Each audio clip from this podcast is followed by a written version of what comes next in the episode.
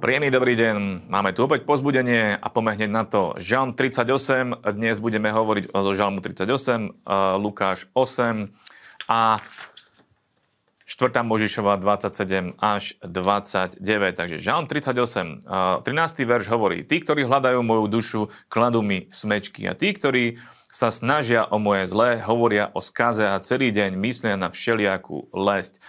Možno sa človek nachádza aj v takomto, takejto situácii, kedy uh, sa niekto snaží toho druhého dať nejak dole, prípadne uh, nejak, nejak toho človeka uh, zvrhnúť z tej pozície, kde sa nachádza. Môže to byť v práci, môže to byť kdekoľvek, v rodine.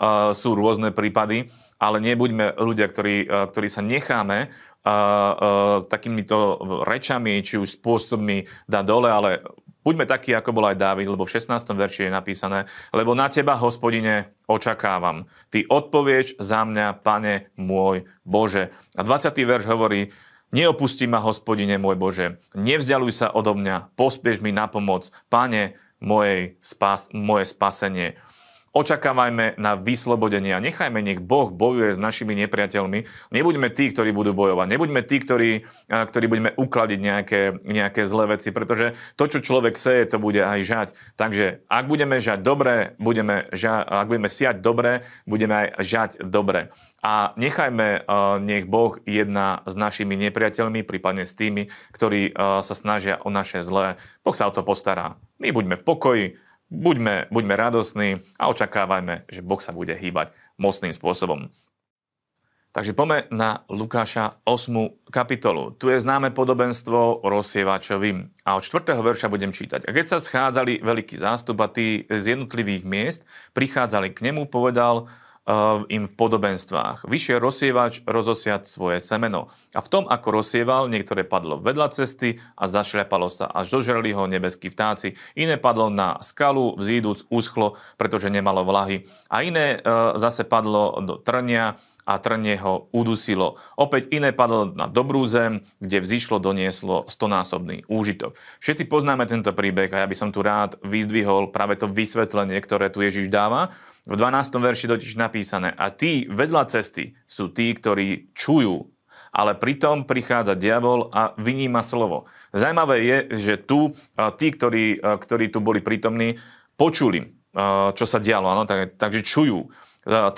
verš. A tí na skale sú takí, ktorí keď počujú, príjmajú slovo s radosťou, ale tí nemajú koreňa.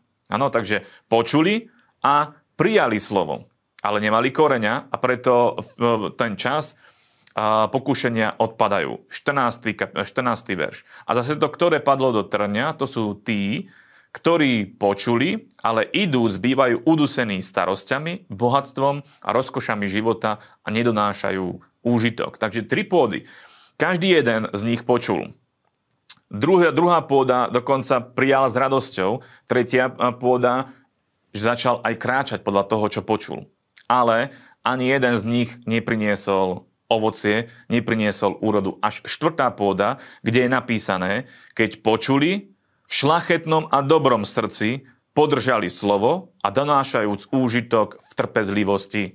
A to je ten, to je, to, to je ten spôsob, ako sa uh, dá priniesť ovocie, ako človek môže priniesť ovocie, a to tým spôsobom, že počuje, v šlachetnom dobrom srdci udrží slovo a potom v trpezlivosti čaká na to, aby všetko to, to ovocie prinieslo, aby sme mali výsledky. Takže je dôležité, aby sme počúvajúc aj prijali, konali a trpezlivosťou uh, videli ovocie na našom osobnom živote, tak ako aj tu uh, Ježiš vyučuje o štyroch pôdach. Poďme na 4. Možišovu 27 až 29.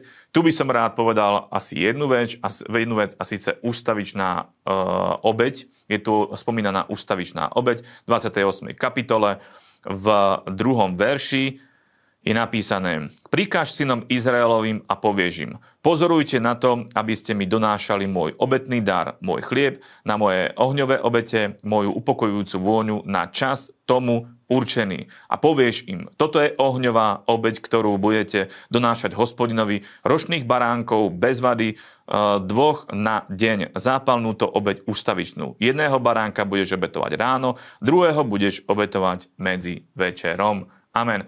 Ustavičná obeď znamená ráno a večer. To je neprestajne. A vďaka Bohu, že Ježiš priniesol obeď, jeho obeď, e, tú, ktorú on, on priniesol, že on sa stal tou obeťou, tak bola dostačujúca a platí od rána do večera, od večera do rána, neprestajne a preto z toho sa môžeme potešovať. Ale je dobré, e, na základe čoho to bolo e, urobené, je dobré si o tom prečítať aj v starom zákone aby sme vedeli, uh, ako to Boh uh, zmýšľal, aby sme vedeli aj porozumieť tomu, čo pre nás Ježiš urobil. Takže nech ste z toho pozbudení a budeme ďalej pokračovať v ďalších pozbudeniach. Takže pekný deň, držte sa. Dovidenia.